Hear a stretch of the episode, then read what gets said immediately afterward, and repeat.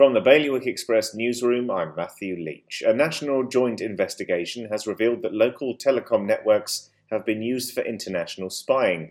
Phone networks in both Guernsey and Jersey were highlighted in a report released by The Guardian and the Bureau of Investigative Journalists.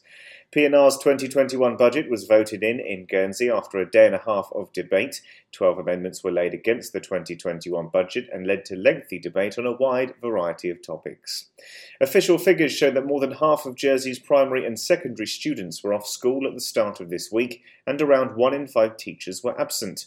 The statistics for all states run schools were released amid concerns about how the spread of COVID in the island was affecting schools' abilities to operate.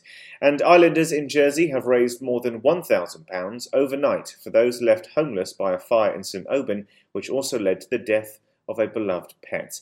For more on all of today's stories, you can visit bailiwickexpress.com. Your weather today, a clear day with highs of 12 degrees. That's Bailiwick Radio News, sponsored by HR Now. HR Now is Jersey's leading provider of outsourced HR services. It's their guiding principle to deliver HR solutions that are fully compliant, creative, and commercially focused. HR Now, your one stop shop for anything HR related. See hrnow.je.